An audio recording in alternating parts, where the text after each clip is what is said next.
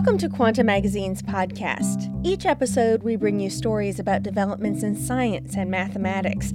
I'm Susan Valot. It's hard to measure water from a fire hose when it's hitting you in the face. In a sense, that's the challenge of analyzing streaming data, which comes at us in a torrent and never lets up. And it's a challenge scientists are taking a crack at with the help of algorithms. If you're on Twitter, the tweets never stop scrolling down your screen. To figure out what's trending, you might have to take a break from watching tweets go by. But the information's always streaming in, so you can't hit pause. Instead, you need to find a way to tally hashtags on the fly.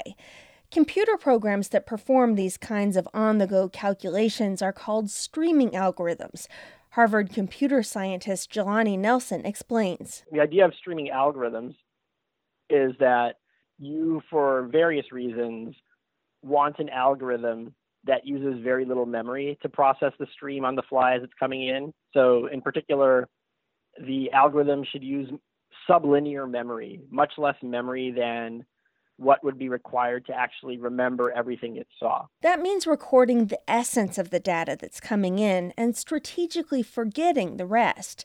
Nelson says a streaming algorithm may suggest a movie on a site like Netflix, or what you should buy next on Amazon, or even help keep spam out of your inbox. With emails, you can think of emails as just documents with text. And what you would do is you would turn the email into a very high dimensional vector where the dimension of the vector is the size of, say, the English dictionary.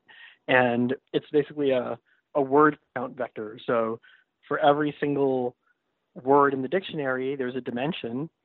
And the number that you put in a specific dimension is the count of that word in the email, or how many times does that word appear in the email. So if you have an email that has the 10 times, then in the the position of the vector, you would put a 10 and whatever other words you would put, you know, the count there. So you have this very high dimensional vector. It's going to be very sparse because most words in the dictionary are not in that specific email. So it's a very sparse vector, but it's a very high dimensional vector. Now you have lots and lots of emails. Each one of them gives rise to a very high dimensional vector. And you now feed all these high dimensional vectors into some algorithm, some, let's say, machine learning algorithm that tries to learn how to classify spam versus not spam. For more than 30 years, computer scientists have worked to build a better streaming algorithm.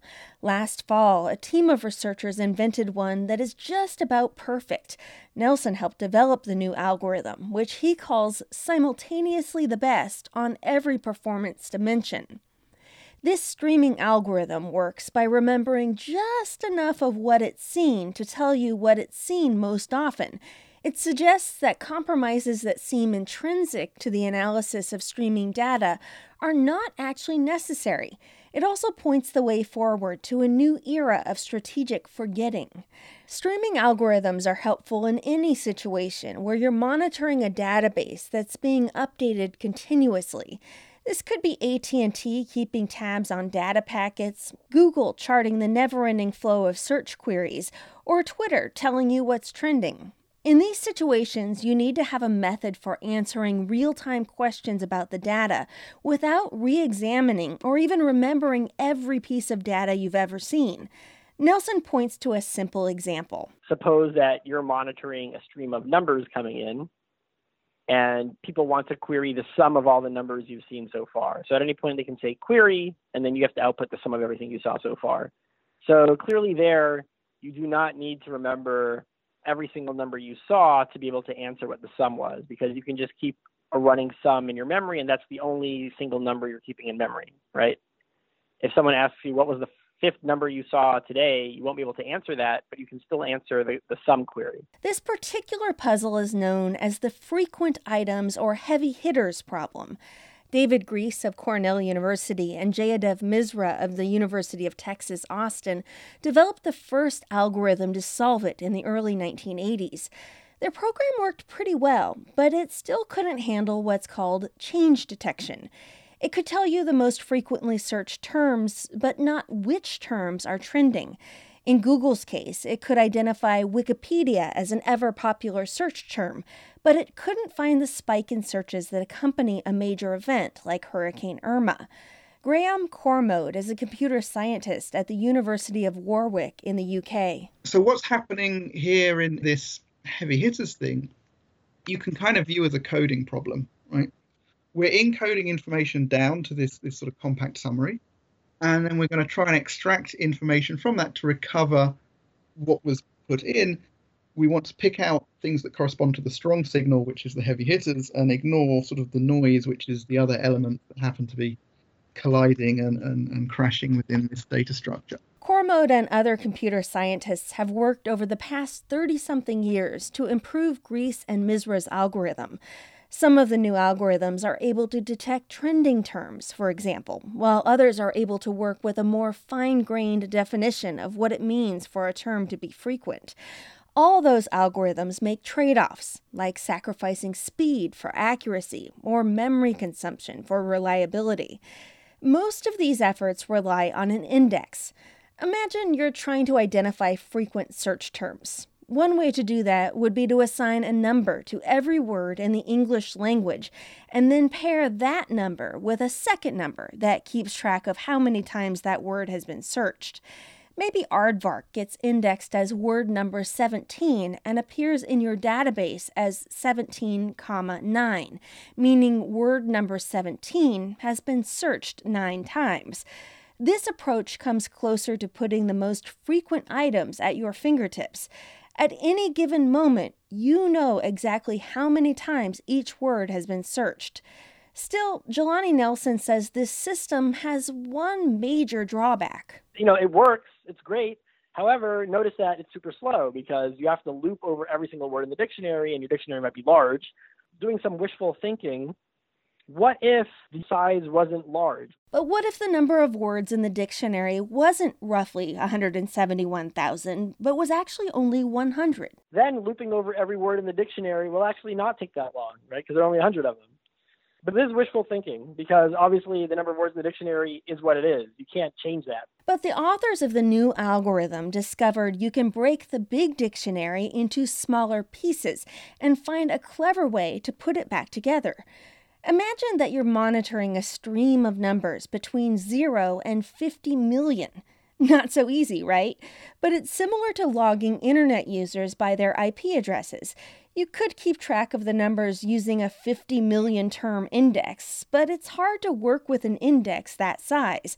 A better way is to think of each eight digit number as four two digit numbers linked together. Say you see the number 12,345,678.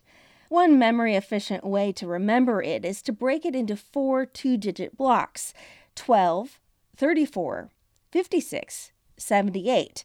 Then you can send each block into a sub algorithm that calculates item frequencies. 12 goes into copy 1 of the algorithm, 34 goes to copy 2, 56 goes to copy 3, and 78 goes to copy 4. Each sub algorithm maintains its own index of what it's seen. But since each version never sees anything bigger than a two digit number, each index only runs from 0 to 99. An important feature of this splitting is that if the big number appears frequently in your overall data stream, so will its two digit components. So back to 12,345,678. When you ask each subalgorithm to identify the numbers it's seen the most, copy 1 will spit out 12, copy 2 will spit out 34, and so on. You'll be able to find the most frequent members of a huge list just by looking for the frequent items in four much shorter lists. Nelson says instead of spending 50 million units of time looping over the entire universe, you only have four algorithms spending 100 units of time. It's a lot faster. The main problem with this divide and conquer strategy is that while it's easy to split a big number into small numbers, the reverse is trickier. It's hard to fish out the right small numbers to recombine to give you the right big number. Let's say your data stream frequently includes two numbers that have some digits in common. 12,345,678 and 12,999,999. Both start with 12. Your algorithm splits each number into four smaller numbers, then sends each to a sub algorithm. Later, you ask each sub algorithm, which numbers have you seen the most frequently? Copy 1 is going to say, I've seen a lot of the number 12. An algorithm that's trying to identify which eight digit numbers it's seen the most often can't tell if all these 12s belong to one eight digit number or, as in this case, to two different numbers. Nelson says the challenge is figuring out which goes where. The authors of the new work solve this dilemma by packaging each two digit block with a little tag that doesn't take up much memory, but it still allows the algorithm to put two digit pieces back together in the right way. To see one simple approach to how the tagging might work, start with our favorite number, good old 12,345,678. Split it into two digit blocks, but this time, before you send each block to its respective subalgorithm, package the block with a pair of unique identifying numbers that can be used to put the blocks back together. The first of these tags serves as the block's name, the second as a link. 12,345,678 becomes 12, 0, 1 and 34, 1, 2 and 56, comma 2, comma 3, and 78, comma 3, comma 4. So 12, as in 12 million, has the name 0 and gets linked to the number named 1. The next number set, 34, has the name 1 and gets linked to the number named 2. You get the idea. Now, when the sub algorithms return the two digit blocks they've seen most frequently, 12 goes looking for a number tagged with 1 and finds 34.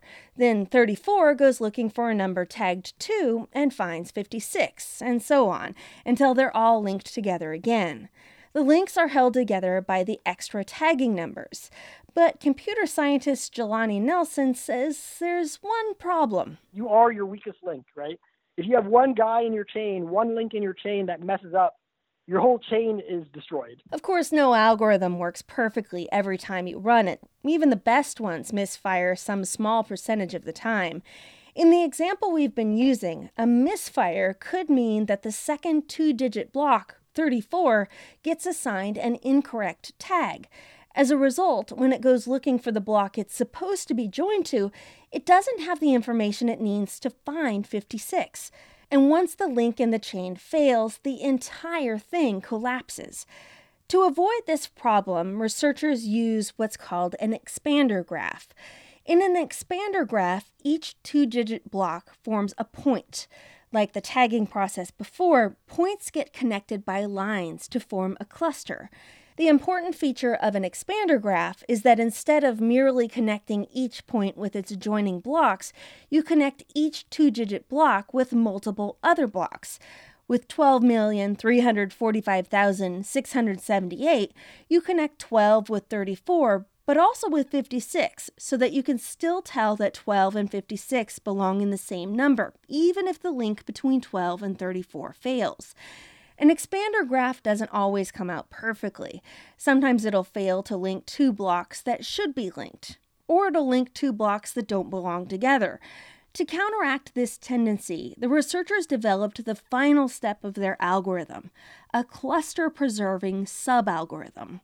It can survey an expander graph and accurately determine which points are meant to be clustered together and which aren't, even when some lines are missing or false ones have been added. Mikkel Thorup of the University of Copenhagen, who co authored the algorithm, says that guarantees you can recover something that looks like the original clusters. We probably won't see Twitter plug in the expander sketch tomorrow, but the techniques underlying it are applicable to a wider range of computer science problems than tallying tweets.